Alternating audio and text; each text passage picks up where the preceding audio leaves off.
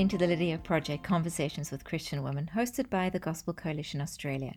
My name is Taryn Hayes, and this is episode 36. In today's episode, I'm thrilled to be able to share with you my chat with Kristie Anyabwile. She's a mum, she's a wife of a well known pastor in the United States, she's theologically trained, she's an author, she's part of the Charles Simeon Trust team, and much more. But I suspect that Kristie would most like to identify as a Christian woman living her life with the view to honor and glorify our God. In this interview, Kristie shares some wonderful insight and she introduces us to her newly released Bible study devotional book called His Testimonies, My Heritage Women of Color on the Word of God. Kristie has got so much to share. I'm so excited for you to hear. So, why don't we get straight into it? Here's Kristie. Welcome to the Lydia Project, Kristie. I'm just thinking it's absolutely crazy. Here we are, a South African woman, an American woman in Australia, and we found out just last night that our paths have actually crossed before. And one of our friends, our mutual friends, happens to be in Australia as well and happens to be visiting us tonight, and we had no idea. It's crazy, it's exciting. I reckon it's God's providence in our lives, which makes me even more excited that you're here to be with us and to share your story. Thank you so much for having me. This is a treat, and uh, and you're right. It's it's so interesting in the body of Christ how our world really is pretty small when you yes. think about it, you know. And it, I've had a couple of instances like that where I was traveling someplace, uh, met someone, years later met them in a random, you know, different place, and and just the body of Christ. We just see our family over and over again in kind of awesome. random but providential ways. So it's yeah. such a treat to uh, be oh, with you. Absolutely. Yeah, it is such. I'm feeling very privileged to have you here in my home, and likewise, and uh, your son hanging out with my boys, yes. hopefully having some fun and not getting up to too much mischief. Picking up um, some Australian, you know, phrases. Titus wants to go home with an Australian accent. Oh, so really? We'll see. He's gonna have to try really hard because that was definitely an American accent. Uh, yeah. and also, he would come with your family. He'd probably have more of a South African accent than an Australian one. That's so. exactly right. That's exactly right. Yeah. Now, last Thursday, I had the privilege of hearing your husband preach, and it was fabulous um, talking about the maintaining unity in a multicultural society. Mm. And I was under the mistaken impression that you pronounced his first name Tabiti, but please, for the sake of our listeners and for me, yeah. how do you pronounce his first name and your last name? Yeah, yeah. So his name, T H A B I T I, is Thabiti. Thabiti. Mm-hmm. And the it's it sort of has Arabic roots, so okay. it would come from the Arabic form would be Thabit. Ah, okay. So, yeah. So Thabiti, and then our last name A N Y A B W I L E Anya Buile. Anya Buile. Anya Buile. Yeah, just let it roll Anya off the tongue. Buile. Yes. Buile, yes. So coming from South Africa, we, we're tempted to pronounce it how maybe Zulu tongue would pronounce mm-hmm. it, which would be Tabiti. But it's good to to get the right pronunciation. Yeah. I'm sure people get your the pronunciation wrong all the time. Well, they work so hard at getting Thabiti's name correct that they often forget mine. Mine's just Kristie, and they're like, I don't remember yours, but he's Thabiti. Yes. you know, I've been practicing that. So That's hilarious. It's funny. But he'll, you know, he goes by any random, you know, conglomeration of syllables. You know, you just put three or four syllables together, he'll probably answer. oh, brilliant. they call him Pastor T. Uh, at our church. So okay. You kind of avoid all, The, all the hard bits. all the awkwardness. Yes, exactly. Pastor T. I like yes, that. Yes. Uh-huh three kids. Tell us yes. about them. Yeah, so we have Afia. She's our oldest. Uh, she is going into her last semester at university, and um, then we have she's an English major, and then we have Eden. She's our middle one, and she just finished her second year at university. She's an art major, mm. and then we have Titus, and he's in middle school, just starting eighth grade this year and loving all things Fortnite, Xbox, and soccer, and a little bit of anime. You know. oh yeah. He reads a ton, so yeah. So he sounds a, like you're pretty average twelve-year-old. Yeah, yeah, pretty much, pretty much. Yeah, both of the girls. Afia's somewhat close to home. Her school Eden, um, she's about nine and a half hours away Wow. from home. Okay. Um, so we don't get to see her as much. And, uh, you know, the kids are growing. They're into adulthood. The girls are. It's a different season. It's sweet, Yeah. but also sad, you know. Um, you, you miss them and they choose, you know, yeah, they travel, they visit with friends, you know, they don't want to spend the whole holiday at home, you know, and those kinds of things. And it's fun in a lot of ways. Uh, but it's also, you know, you have that sense of, oh gosh, they're actually leaving the nest. What's next? So, yeah, Oh, but it's a, you- it's a joy. You're ahead of me there. Yeah, I, I feel it already. So I can just yeah. imagine what you yeah. what you are experiencing. But, But yeah. you see them grow, you see them mature, and you see that they're ready, and Mm. that brings a lot of comfort. You know, not Yeah. that you know we did anything to Yeah, yeah. facilitate that. It's the Lord's grace in it. But I think that does temper a lot of the oh no, they're leaving me. Uh, when you see that they're you know they're becoming mature, responsible adults and Mm. doing what most of us do as adults. You know, uh, we work, we spend time with family and friends, we Mm. enjoy this good life the Lord has given us. Yeah. So, as I understand it, you're here in Australia Mhm. for a bit of a holiday, uh, mixed in with some preaching um, around the place, I suppose, for Thabiti. Um, is that right? Yeah, that's right. okay. Yeah, so um, through the kindness of uh, TGC Australia, uh, they sort of or- organized um, a series of preaching and teaching opportunities for Thabiti, mostly in the Queensland area, which has been really nice to meet people from small rural farming towns like Dalby Mm. to you know people who live here in the city of Brisbane, um, to people who I, I think maybe more kind of retirees and um, uh, people who live in the kind of the beach communities and Cairns and, and Townsville. So I feel like we've gotten a pretty decent, you know, grasp of the landscape of Queensland. You Uh, really have. I don't know what we've missed, but You've seen a whole lot more than I have. but uh, but it's been a sweet trip, and everywhere we go, the Thabiti is keen to express to people we meet that we're happy. You know, they're saying to us, "Oh, we're so happy you came all this way to spend time with us," and we're saying it's such an honor to be able to come and spend Mhm. time with you and to see our family in another part of the world. You know, Yeah. and it's the body of Christ, and we're Amen. family, and so really viewing it from that way is just an honor and a privilege to be Mhm. here people ask, "Oh, what have you done? Have you gone to the Great Barrier Reef? Are you going to do this?" You know, a lot of the sightseeing things, which we'll do a little bit of that this week. But most of the joy for us has really been um, opportunities we've had to fellowship with people and Mm. uh, to get to meet, you know, our church family in Australia. So Yeah. it's been a lot of fun. Yeah. Well, I'm very glad that I got to be a part of that. Yeah, That's been me great. too. Likewise. Yeah. So, obviously, like the rest of us, you weren't always a Christian. How was it that you came to faith in Christ? Yeah.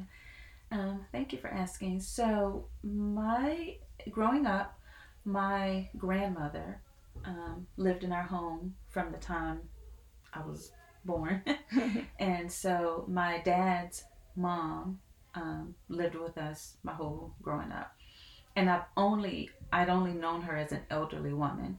So when I was born, she was in her 80s, I guess, Mhm. and she died um, a month shy of her 104th birthday.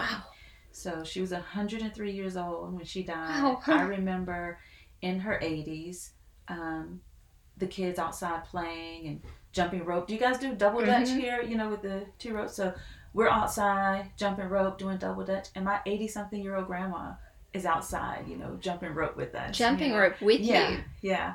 Wow. So she was really strong, very active, godly woman. She came to Christ when she was a little girl, maybe four or five, I think. And so um, I've only known her as an elderly woman, and I've only known her as a godly woman. And so sh- my grandmother was the one. Her name, by the way, um, was Nicey, N I C I E. N I C I E. That's So awesome. everyone called her Miss Nicey. But she, you know, in our family situation, we, you know, there were three kids and my parents, um, and we lived in like a three bedroom house.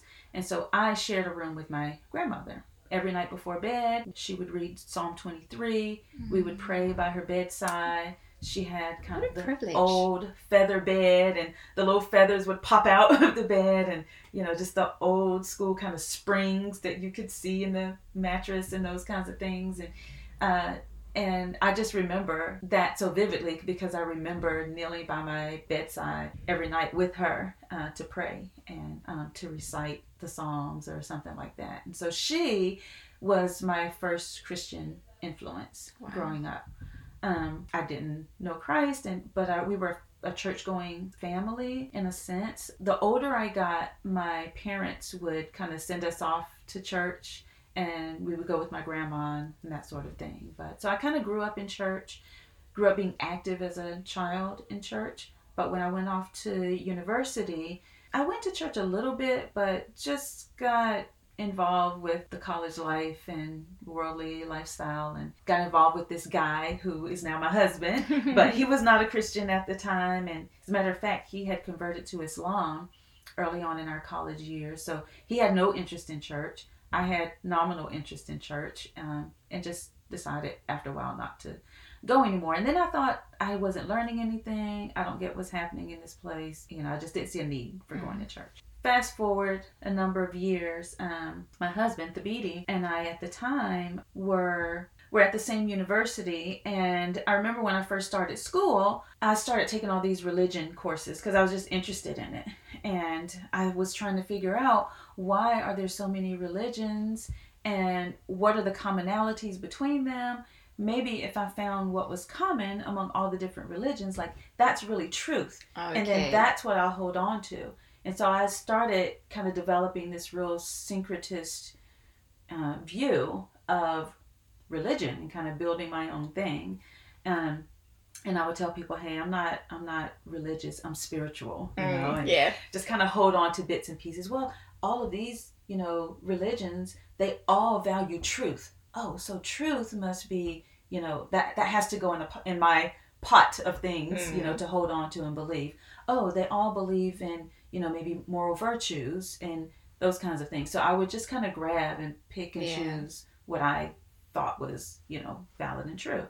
Uh, so we, you know, I go through university that way. We get married right before my our senior year, and then um, a couple years after we got married, we found out we were pregnant with our first child. And everyone's excited. We're the babies of the family, having babies. You know, by the time you know you announced we announced that we were pregnant really early on, like six seven weeks. So, you know, um, the whole family, as anyone would be, is just mm. really excited. Uh, so we finally get to that um, ten week you know time frame when we'd hear the baby's heartbeat for the first mm-hmm. time. And uh, and there was no heartbeat. And we found out that we had lost um, this baby. And that not only losing the baby but the what we felt was a coldness and a kind of a uncaring you know response from my uh, OB uh, just sent us in a tailspin. We both kind of went into our own seasons of depression and just trying to figure out life. Mm. And so and so growing up, I had had this belief that I'm in control of my own destiny. I can be what I want to be. I can do what I want to do. If I work hard, if I set my mind to these things, I can have it all. And so now I'm in this crisis where this wasn't in my plan, mm. you know, and if I could be and do anything I want to do, how did this happen, you know? And so it sent me on this search. Well, if there's a God, then, you know, it's kind of the standard question. Why, why would a good God allow this horrible thing to happen? Mm-hmm. And if this is something that God has planned for my life, I kind of need to know what else, you know, yeah. this being has planned for me, right? And so that kind of sent me a, a little bit more of a search. Like, I need to figure out what God is all about. If he's or she or whomever is really out there. Same time, Thabiti's having his own kind of questions of faith coming out of Islam and those kinds of things. And so he just was watching television one day and he turned uh, to a Christian channel. Well, no, it was a music channel, but they just had a Christian preacher on that day, and the preacher was preaching through um, Second Timothy, and the beat. I come home and Thabiti says, "Hey, you got to listen to this guy. Like, he's he's."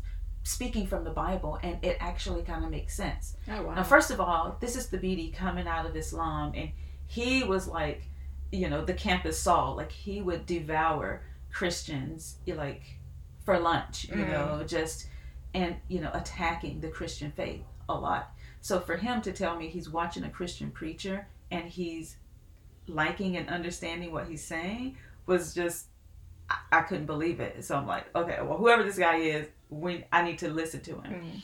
So we started watching his show regularly, um, and over a period of time, we, you know, the Lord was starting to draw us by His Word through this television preacher. And so the pastor lived in Washington D.C., and um, we were in the South in um, Eastern North Carolina at the time, and so we decided to just take a trip and go and visit his church. It was about four and a half hours from home. But we're going to drive up one weekend, go to his church. We go, and he preached the gospel from Exodus 32. Oh wow! And the title of his sermon was, uh, What Does It Take to Make You Angry? And so he's opening, opening up to us um, this whole idea of sin and having a righteous indignation over sin. Um, and how that's true of God, His righteous indignation over sin, and what He has done about it um, through Christ. And He really preached the gospel and, and, and showed us the beauty of Christ, and that if we would cast ourselves upon Christ, that um, all the um, anger that God has over our sin was poured out on Jesus, and that we could be forgiven of our sins um, through Christ. And He just explained very clearly to us through that message um, the gospel. And then Thabiti and I both were converted um, Wow. at that service. And so it was one of those kind of law and gospel messages where, for the first time, I understood myself to be a sinner Oh wow! and I understood myself uh, to be in need of salvation. And then He showed us how um, that that that need would only be met uh, through repentance and faith in Christ. And so, yeah, from then we just came to Christ together, started studying God's Word together, asking the hard and silly questions together, and I like uh, that the the hard Lord and silly questions. yeah, and the Lord has just kept us by His grace over that time. Um, what an incredible story! yeah. And to think how your grandma, you know, jumping rope but faithfully praying with you Mm-hmm. every Mhm. night. Mm-hmm. That is just such a. It's a beautiful story. Yeah, a beautiful story. you. And it's interesting how people who don't know Christ, how they reconcile um, any loss, Mm. you know, in that way, and how much they either have to um, ignore, you know, in, in terms of their own conscience, Mm. or just kind of tuck away in terms of their own heart. Um, and, you know, I, I just am so thankful that the Lord sent us on that journey that led us to Him. And I guess that would be my prayer for other people. I was reading Yeah. a biography recently, autobiography, and the book that I was reading, the person is very well known and very well known to be a proponent of, you know, a pro-choice uh, proponent, and she was telling the story of her own, her own story of having a miscarriage and her own feelings of, of loss. They eventually had two children, but the way that she disconnected that loss from um, the idea that it was a human that she was carrying, I just thought, what blindness. In one hand, she was saying, We grieved, but if you're not believing that what you're carrying is human Mm. and alive, then, you know, what's the loss Yeah. that you're grieving? You know, is it potential or. So, anyway, I just find it, you know, it's interesting Mm. to see how people kind of reconcile grief and loss and pain Yeah. um, and death Yeah. when they're outside of Christ. And I know I was the same way, Yeah, yeah. right? But Yeah. you know, it's kind of looking back in time Yeah. and just trying to re- remember. And I'm thankful in the sense that I, I don't remember, like the the I don't remember what it was like to experience pain and loss outside of Christ Mm. because now I think the Lord has reoriented my life in such a way that everything that I experience is under the banner of Christ and the truth of God's word and the hope that we have in Him and the hope of eternity to come and that our suffering is, you know, our servant and, you know, for all who trust in Christ that we will have suffering and persecution, um, but that God glorifies Himself Mm. through it, you know. I, I think you've got a, a lot of words of wisdom there. there's um, I guess he's a theologian, academic. His name is um, Jay Budziszewski. But a long time ago, he wrote a book called The Revenge of Conscience, and in it he talks about how, uh, you know, where in the scriptures where it talks about um, our conscience. I might, make, I might be making this up, but something about how our consciences bear witness against us Mhm. or something to that effect. But anyway, in the book, he talks about how, in order to appease our conscience, oftentimes we'll, let's say, um, someone has an abortion, um, and in a, in a twisted way, to appease the conscience, if the woman gets pregnant again, she'll have another abortion. You know, so in a way to say, kind of say, well, that wasn't wrong or that wasn't that bad Mm. and then and just kind of the multiplying deepening effect of sin when your conscience isn't shaped Mm. you know by the word of god and you know what i mean Yes, i don't know if i'm making sense but it's just an interesting kind of way to think about and i think it's true that you know sin heaps upon itself more sin if it's Mhm. not checked And we see it today in our in our world. It's Yeah. just we God has so clearly given us over to our sin in the Mhm. you're right exactly yeah, as it says in Romans. romans 1 yeah, Yeah. exactly yeah So we just you've just shared your testimony, um, and in September you have a book coming out called His Testimonies My Heritage, and here are some of the things that people have been saying about it. Somebody I actually know personally, we we were in book club together for many many years. Kate Motaung, oh yes um, yeah. author of a very beautiful memoir, A Place to Land. She's Yes. a white American woman married to a black South African man. that's right yes So she knows all sorts of different life challenges. Mhm. And she writes, My soul has been refreshed by this timely reminder of God's kind and gracious provision for his people through his word. It's been a while since I've read a book that so emphasized the sufficiency and relevancy of scripture for today's problems. Um, I thought that was Mhm. really, really encouraging. Mhm. Um, then a, a name that we all recognize, D.A. Carson, president of the Gospel Coalition and a prolific writer and respected theologian. He writes, His Testimonies, My Heritage is an edifying book. What the essayists in this collection have in common are two things. They're all women of color, and they all write out of the deep and moving experience of joyfully coming under the authority of Holy Scripture. So, two out of very many very encouraging endorsements tell us about this really incredible sounding book. Yeah, um, thank you. So, yeah, the book is called um, His Testimonies My Heritage Women of Color on the Word of God. And basically, it is a set of expositional devotions that walk through Psalm 119. So, um, many people will know that Psalm 119 is the longest chapter in the Bible. It is 176 verses if I'm not mistaken. It is an acrostic poem. And so um, there are 22 sections to correspond with the 22 letters of the Hebrew alphabet. And so each of the contributors, and so uh, the 22 sections are divided into eight verse stanzas. And so the contributors have each taken an eight verse section um, and have written devotions for each of those sections. Um, and they have written them um, intentionally um, in an expositional kind of format. So, two things I was keen about in writing the book, and it's kind of what Dr. Carson was saying there, is I really wanted to highlight uh, women of color who are often not seen or heard, um, not only in the publishing world, but just at large.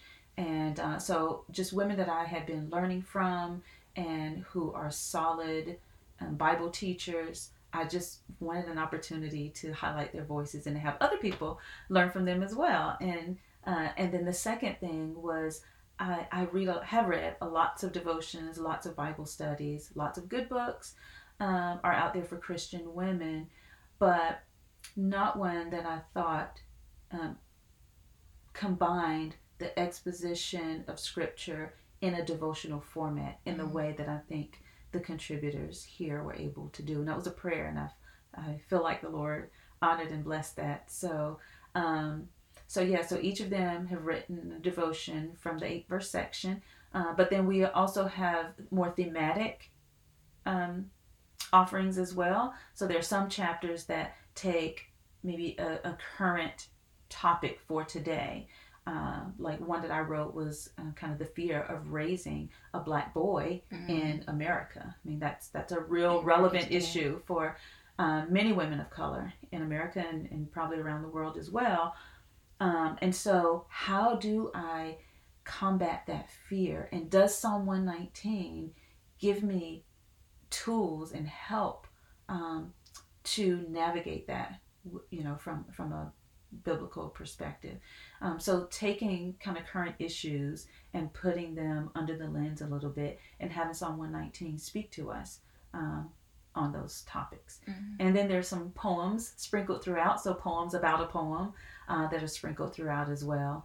So I, you know, so it's a, it's, um, it's a diverse book in a lot of ways, both in terms of the contributors, but also in terms of the various types of writing that are sprinkled throughout. Uh, mm-hmm. So I pray that the book would be an encouragement um, to people who read it. That what the reason the way it started was I had been reading and journaling through Psalm 119 myself, and I was just loving it. I kind of read through Psalm 119 every now and again, anyway, just because the entire chapter is about the word of God. Mm-hmm. Some reference to God's word is mentioned in almost every verse, and there are probably about eight or ten different ways that God's word is mentioned in Psalm 119. Sometimes it's called precepts or your testimonies or your commands or your law.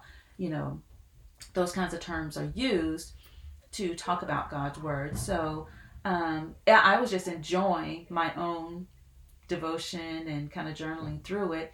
And at the time that I was kind of going through that process, uh, I was getting questions from women saying, "Hey, you know, anyone mm-hmm. who's familiar with the American context right now in terms of race and um, social issues and those kinds of things would know that that's just a very relevant topic all the time." And mm-hmm. so people were asking me, "I really would love to learn from a woman of color who should I listen to? Who should I read? You know, can you point me to resources?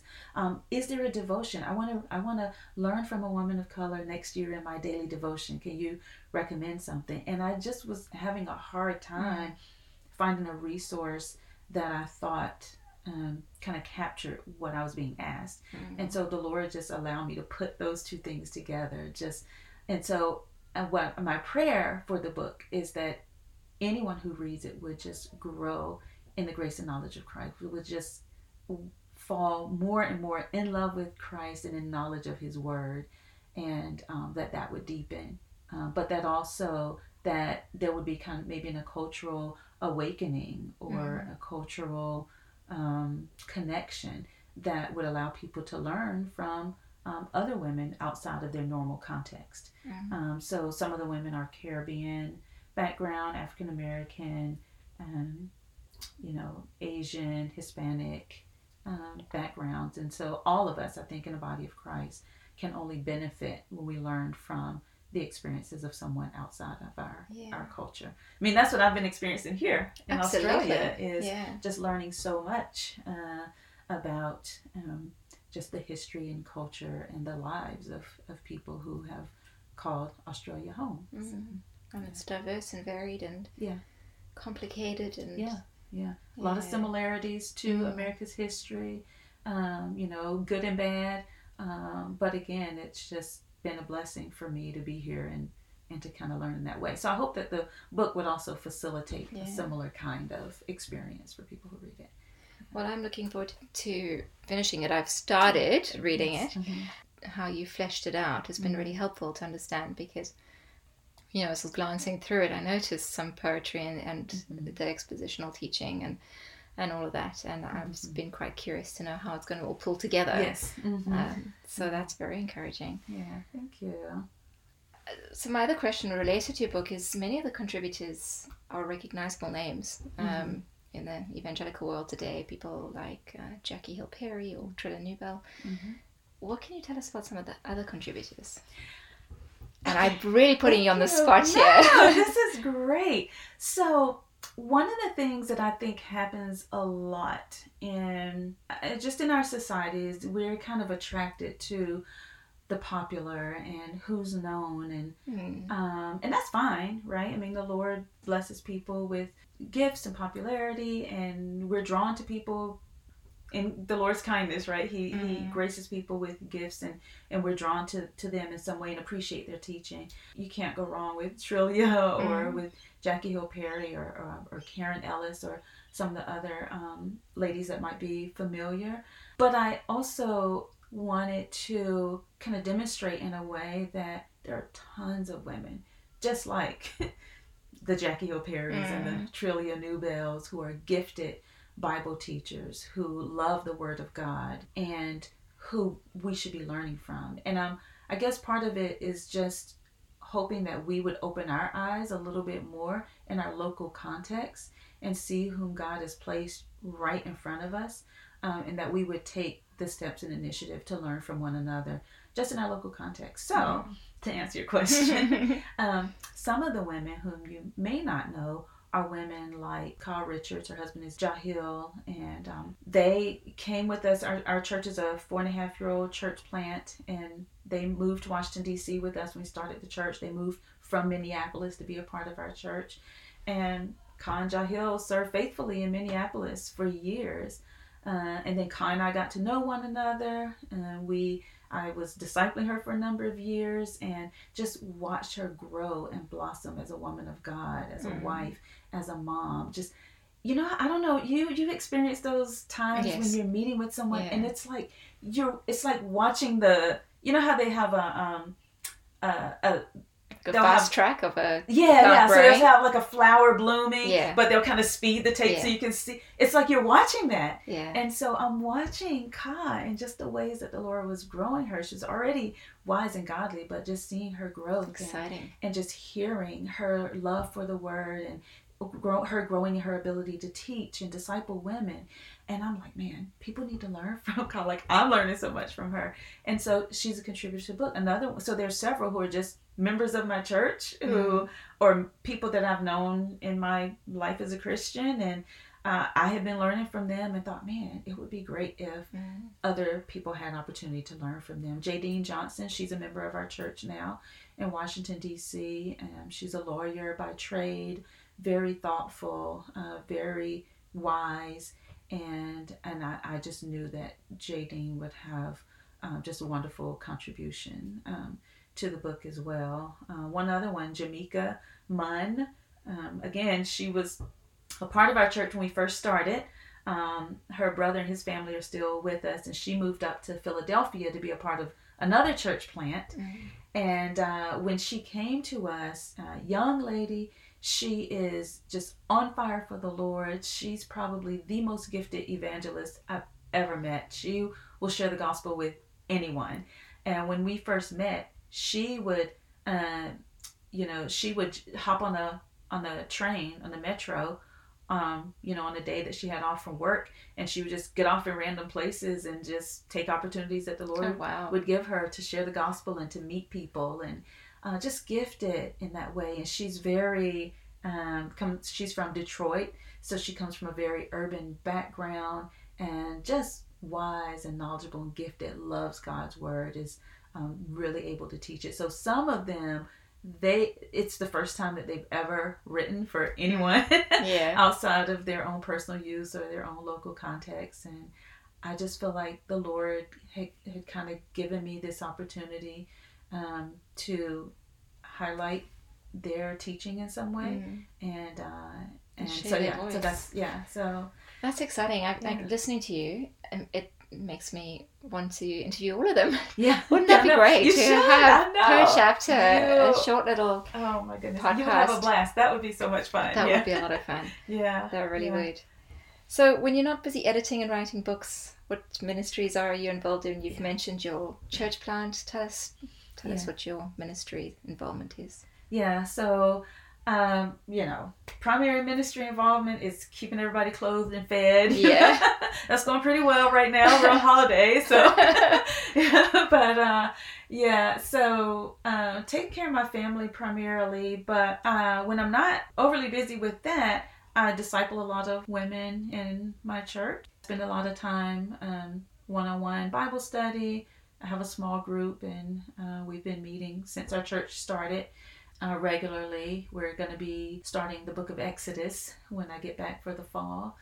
So I do that, and I do other kind of writing and speaking and that kind of stuff as Yeah. the Lord gives opportunity. And then also, I work part time for a ministry called the Charles Simeon Trust, and uh, that's basically a Bible exposition training ministry. Yeah. So we train Bible teachers in biblical exposition. Awesome. Yeah. So we have a men's side and we have a women's side. And myself and my colleague Colleen McFadden, we work on the women's side and kind of organize these two and a half day workshops where we train Bible teachers in um, expounding God's word and preparing um, scripture for the purpose of teaching, whether that's Mhm. upfront teaching or discipleship or Sunday school or small group. And do um, people come to you, or is it scattered throughout the states? How how does that work? scattered throughout the states and a little bit internationally. The men's side, they have uh, a lot of international work. Uh, the women's side, we're just growing in the international side, but um, all over the states. So right now we're in about 12 or so, maybe a dozen different cities. Actually, we're about to um, open a workshop in South Africa, Oh wow. probably Cape Town. Okay. Yeah. hmm So you would be familiar with Totally. the churches and the um, and the folks that we're working with over there, but. Yeah. Uh, when details come out, I'll share it with you. Maybe you Please can share it with Yeah, totally. Um, but so what happens is uh, we'll go to Atlanta in the states, and we choose a genre of scripture that we're going to study. This year in Atlanta, we're studying prophecy. So we're looking at minor prophets, and we'll be studying Habakkuk. So we'll have a couple of expositions. Women will be given two passages of scripture that they prepare in advance of the workshop. And then when they come to the workshop, they meet in small groups and kind of have peer review of the work that they've prepared, um, teaching them good kind of exegetical skills based Mhm. on the genre. Um, and then they would have an opportunity to share that and get feedback. And then we also have teaching times where we give instructions about how to consider context, um, how to connect a passage of scripture to the gospel, how to outline or find the, the structure or shape of a passage, um, how to use that shape to figure out the main idea, and then how that main idea shapes um, how we apply it to our lives today. And so we kind of teach them, you know, tools for all of Mm. those kinds of things. That sounds fabulous. And then send them back to their local churches, and hopefully they're better equipped to, you know, maybe we teach Habakkuk in Atlanta, and then they decide to teach it in their small group in the next season Mm. um, at their local church. So I am so Uh, encouraged hearing this. Just the need to have people to be equipped to teach the Bible. What I mean by saying that there is a need is that combating our society. I think we skated as Christians for so many years, Mhm. maybe in the 50s, 60s, 70s, because society at large was Christianized. The Christian Judeo ethic was so prominent. And now Christians are having to really think hard and Yeah. work hard to understand what it is that they believe. And so being equipped with skills like that to be able to do in your own context, you know, in your own Mm-hmm. homes and in your own home churches is just so essential. So yeah. very encouraging. Oh, thank you. And I think we're in such. You're you're right. We're becoming more and more of an unchurched society, Mm. and so even as Christians coming in, um, well, even when you've been in a churched environment, Yeah. there have there hasn't been a lot of formalized teaching for women in particular. Yeah. We we hope to be serving the local church by providing training that maybe uh, they don't feel equipped or haven't you know have Mm. the opportunity to kind of figure out on their own. But then we hope that the women who go back to their churches they can take those same tools and skills Yeah. and use it to further equip uh, the members of their church. And Yeah. so, Yeah. yeah, it's it's definitely a need, and not everyone can afford to go to Bible college or seminary and get that kind of formalized training. So to have something a little bit more accessible, Mm. um, I think is is really helpful. One other thing I'll say about Simeon Trust, if anyone is interested, um, they can always go to um, SimeonTrust.org, and we also have an, have online courses. So you Oh, can brilliant. take courses in biblical theology or genre specific studies as well on epistles or gospels. So if you're teaching something, you know, coming up in the fall, and you want to get a handle on how do I teach, you know, First Peter, you can go to the online course and um, Yeah. and use the resources there. So I'm assuming that your book is big on your radar at the moment, but is there anything else that's pretty big on your radar? Anything that you're particularly passionate about that you'd like to share about at all? I think, just in general, um, my history as a Christian from early on has been one where, when I when I first became a Christian, I didn't have really someone to disciple me. And, um, you know, it's a longer story, but the first couple of people I asked to disciple me said no. Oh no! So- yeah, exactly. oh no! And you're brand new Christian. Brand new Christian. Oh wow! I I was crushed I'm sure. um, because I thought it was just kind of a normal part, or I had been told that hey, you should find a mentor, someone who can help you walk in the faith, and all this. So that was another kind of crisis early on as a Christian was how do I navigate the Christian life and how do I get all these questions answered I have about being a wife, being a mom, you know, having young children. Like I need somebody to, you know, I knew I needed someone in my life in that way. So um, that said, years ago, I just made a commitment before the Lord that if anyone ever asked me to disciple them, that I would find a way to say yes. I would never say no. And so, hopefully, by God's grace, I've been able to keep that commitment. Um, primarily my local church, of Mhm. course, but um, so my heartbeat really is one that centers around discipleship Mm. and helping women grow. So, in terms of you know what else is on my mind that's that's kind of always on my mind and i'm always thinking i think and praying about ways to equip myself to um, do that better Mm. disciple women um, being on the lookout for women that the lord brings into my life you know where we can meet up regularly and pray and read the bible things like that but then also now i think i'm sort of in a, another phase of really praying and thinking through are, are there ways that the Lord has given me opportunity to better resource my local church and other local churches with discipleship tools. So Mm. I don't have all the details worked out on that, but I do have some things kind of in mind that I've been praying Yeah. through um, in regards to that. And, and really, I think the book is kind of one of those Yes. tools that I hope would serve as a discipling tool. Yeah. Well, the Lord better keep you on this planet for a very long Uh-huh. time so that you can fulfill all these wonderful ideas and Uh, thoughts. yeah. Um, the whole idea of mentorship Mm. for women is and men. Oh wow, such an important thing, and Yeah. and I completely identify with what you're saying about you know wanting a mentor. Mhm. And in my early twenties, so my stories, I started uh, quite young as a Christian, but Mhm. also trying to grow Yeah. in maturity and in those different areas, and longing for a mentor, but feeling I couldn't ask anybody, feeling Mm. that it would be presumptuous or Yeah. just awkward or weird or Yeah. whatever. Nowadays, when I gotten older, I've realized that there are so many older Christian women out there who are quite intimidated by younger Christian women. Yes. So it's a it's a kind of a catch twenty two because the younger woman doesn't want to ask because it seems so presumptuous, but the older woman doesn't want to ask because you know what can I possibly offer this young girl? She's got it all together. Mm-hmm. What would your words of advice be in that circumstance? That's so common. It's just a weird cyclical thing that, uh, and that's really the so the sort of the end of that story is years later going back to those women who initially said no. Um, first of all, they apologized. We're still friends. I love them. They love me. We're totally fine. Um, but they said uh, basically, I was intimidated when you asked me that question. I did not feel equipped to do what it was that I thought you were asking me to do. And so I just said no because I did not feel like I was ready Yeah. um, to be that kind of person in your life. I felt like I was still growing myself. How can I, you know, Yeah. mentor someone else? And so, um, my answer to that question is kind of, you know, it, it goes both ways. Like we have to take the bold steps of faith Mm. in asking, um, you know, and you know, kind of in a Titus two model of yes. you know, younger women, older women. So as a younger woman, I think, you know, I just needed to keep asking. And I did, you know, and the Yeah. Lord in, in, in time, he, he brought people in my life um, who could mentor and disciple me.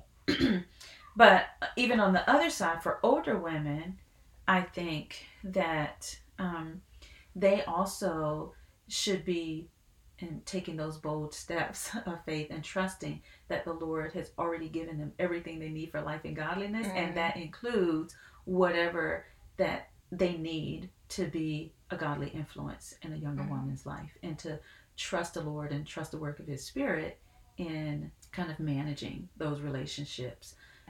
I would also say, kind of building a culture where it's normalized that people would have influence in one another's lives Mm. in an intentional way, you know. And I, I think discipleship can look a lot of different ways. So I'm I'm not one to say that it has to be, you know, Bible reading, prayer, and you know accountability every single time, or it's not discipleship Mm. um, you know one of the one of the most fruitful um, disciplers in our church right now is an older woman miss carol. She's like everybody's mom. And she just she's just very full of life and fun. She'll grab a younger woman and say hey let's let's take a train up to new york. It's about probably like a three hour train ride. They'll go early in the morning. They'll have lunch there. But all the time they're having conversations. The younger woman is Mhm. asking questions. Miss carol is just being herself. And it's I, I i noticed that there's so much that i learned from older women in my life by them just talking to me and telling me about their life. I'll, I'll tell you one other story. One uh, when we lived in the cayman islands uh, there was an older woman and i asked her if she would disciple me. She again said oh no i could never do that. Like and she was one of the most godly women i i you know knew in the church. And uh and she said oh no no no i could i could never do that you know and uh and, and she said i don't think i'm, I'm ready for all of that. And i said okay. So what i did was i said okay well how about titus was a baby at the time i said how about if titus and i just come over for lunch you know every couple of weeks and hang out she said oh sure you know she loved that. to cook she loved to entertain she loved hospitality and she was the kind of person who um, just in normal conversation uh, she was just pouring out so much wisdom that she did not even recognize and whenever i would leave lunch with her i just felt so uplifted and so much so ministered to Mm. when- as she talked about her boys and how she raised her boys and her challenges with boys she was instructing me on how to pray for titus and things that i need to keep in mind as he was growing and i was raising him and her walk with the lord and what it looked like for her to be in partnership in ministry with her husband and those kinds of things and so i say all that to say that you know we just need to be open to Mhm. building relationships across generation and then trusting the lord by his spirit to be working in those relationships Mm. um, to give us what we need Um, Absolutely. Such valuable, valuable advice. And again, y- you keep saying these things that completely resonate with Yeah. me. Know those two things. One, it doesn't always have to be opening the Bible every time, mhm, and they can yet still be a wonderful mentor. mhm. Um, but if they do open the Bible, which is a valuable thing Yeah. to do, to be able to do it in humility that you don't have all the answers. that's right And Yeah. here, if you can view it as here are two women Mhm, who don't know all the answers, grappling through with what the Lord has to say together, mhm. and and then the, the older you know person who's been on the walk a bit longer Yeah. will quite naturally have things to to contribute. But in the same way, the younger woman can encourage the older women too. Yeah. We're not saying to not open the bible and No, pray of course not. accountability. I mean, Definitely, yeah. that's that surely should be a part of our regular Yes. um, times of you know, discipling and fellowship Absolutely. with one another. But I think when you're in a in a community where that's where you're having to build that, Mm. um, then I think it's totally fine to be in casual relationships with people where you get to ask questions and you get to glean from the wisdom yeah. of others. Yeah. Um, Yeah. and so, I mean, we we're all trying to grow in the grace and knowledge of Christ. We're all trying to grow in maturity together.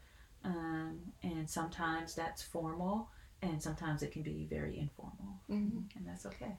And mm. those Bible teaching tools are just wonderful, and I hope that mm. many, many more people can get their hands on them so that they can be better equipped Yeah. and Amen. do the discipling in a way mm. that's that's really you know, positive in terms of actually understanding the Bible and what the Lord is saying to us.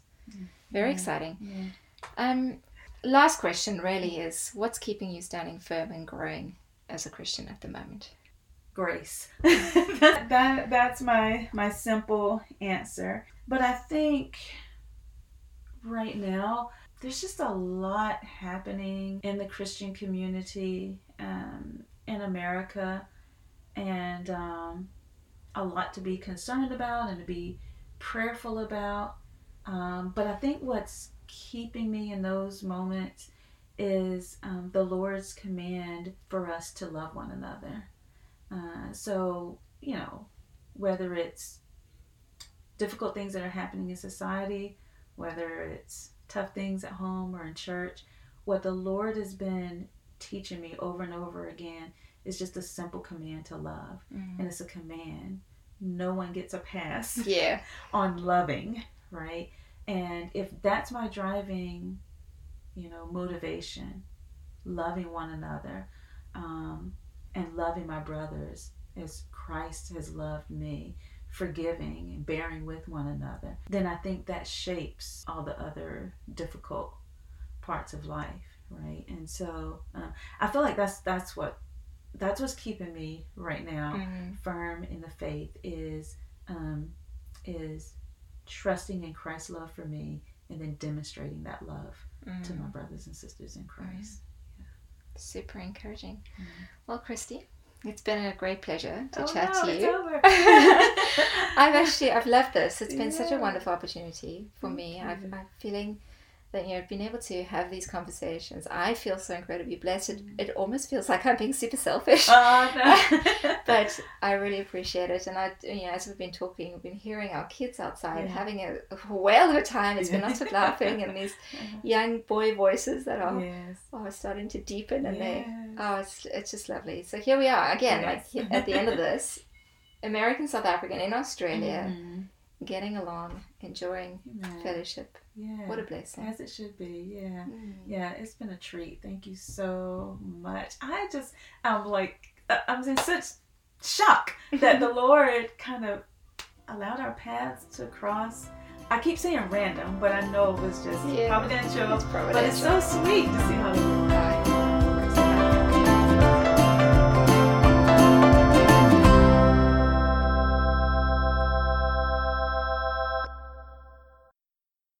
I hope you enjoyed this chat with Kristie as much as I did. I love it when God gives us opportunities to really see His work in our lives. After our interview, Kristie and I chatted for ages, and I wish I was still recording some of our conversation, for so much of it was so encouraging. We both marveled at God's hand in our lives in the new cities that we found ourselves in in these past couple of years. In fact, Kristie shared how kids from the next neighborhood have begun visiting her regularly and how she started to teach them about Jesus exchanging ice pops for correct catechism answers. I pray that one day maybe there will be some young man or some young woman who will one day share their testimony and it'll begin with, Well, there was this lady, Miss Kristie, who told me about Jesus. How wonderful that would be.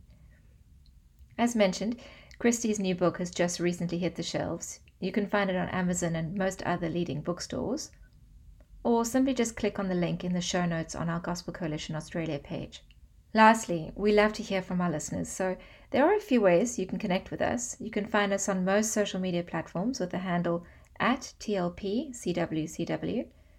And if you've had a chance to listen to this podcast today, please head on over to Instagram or Facebook and drop us a hello and, and let us know what encouraged you today.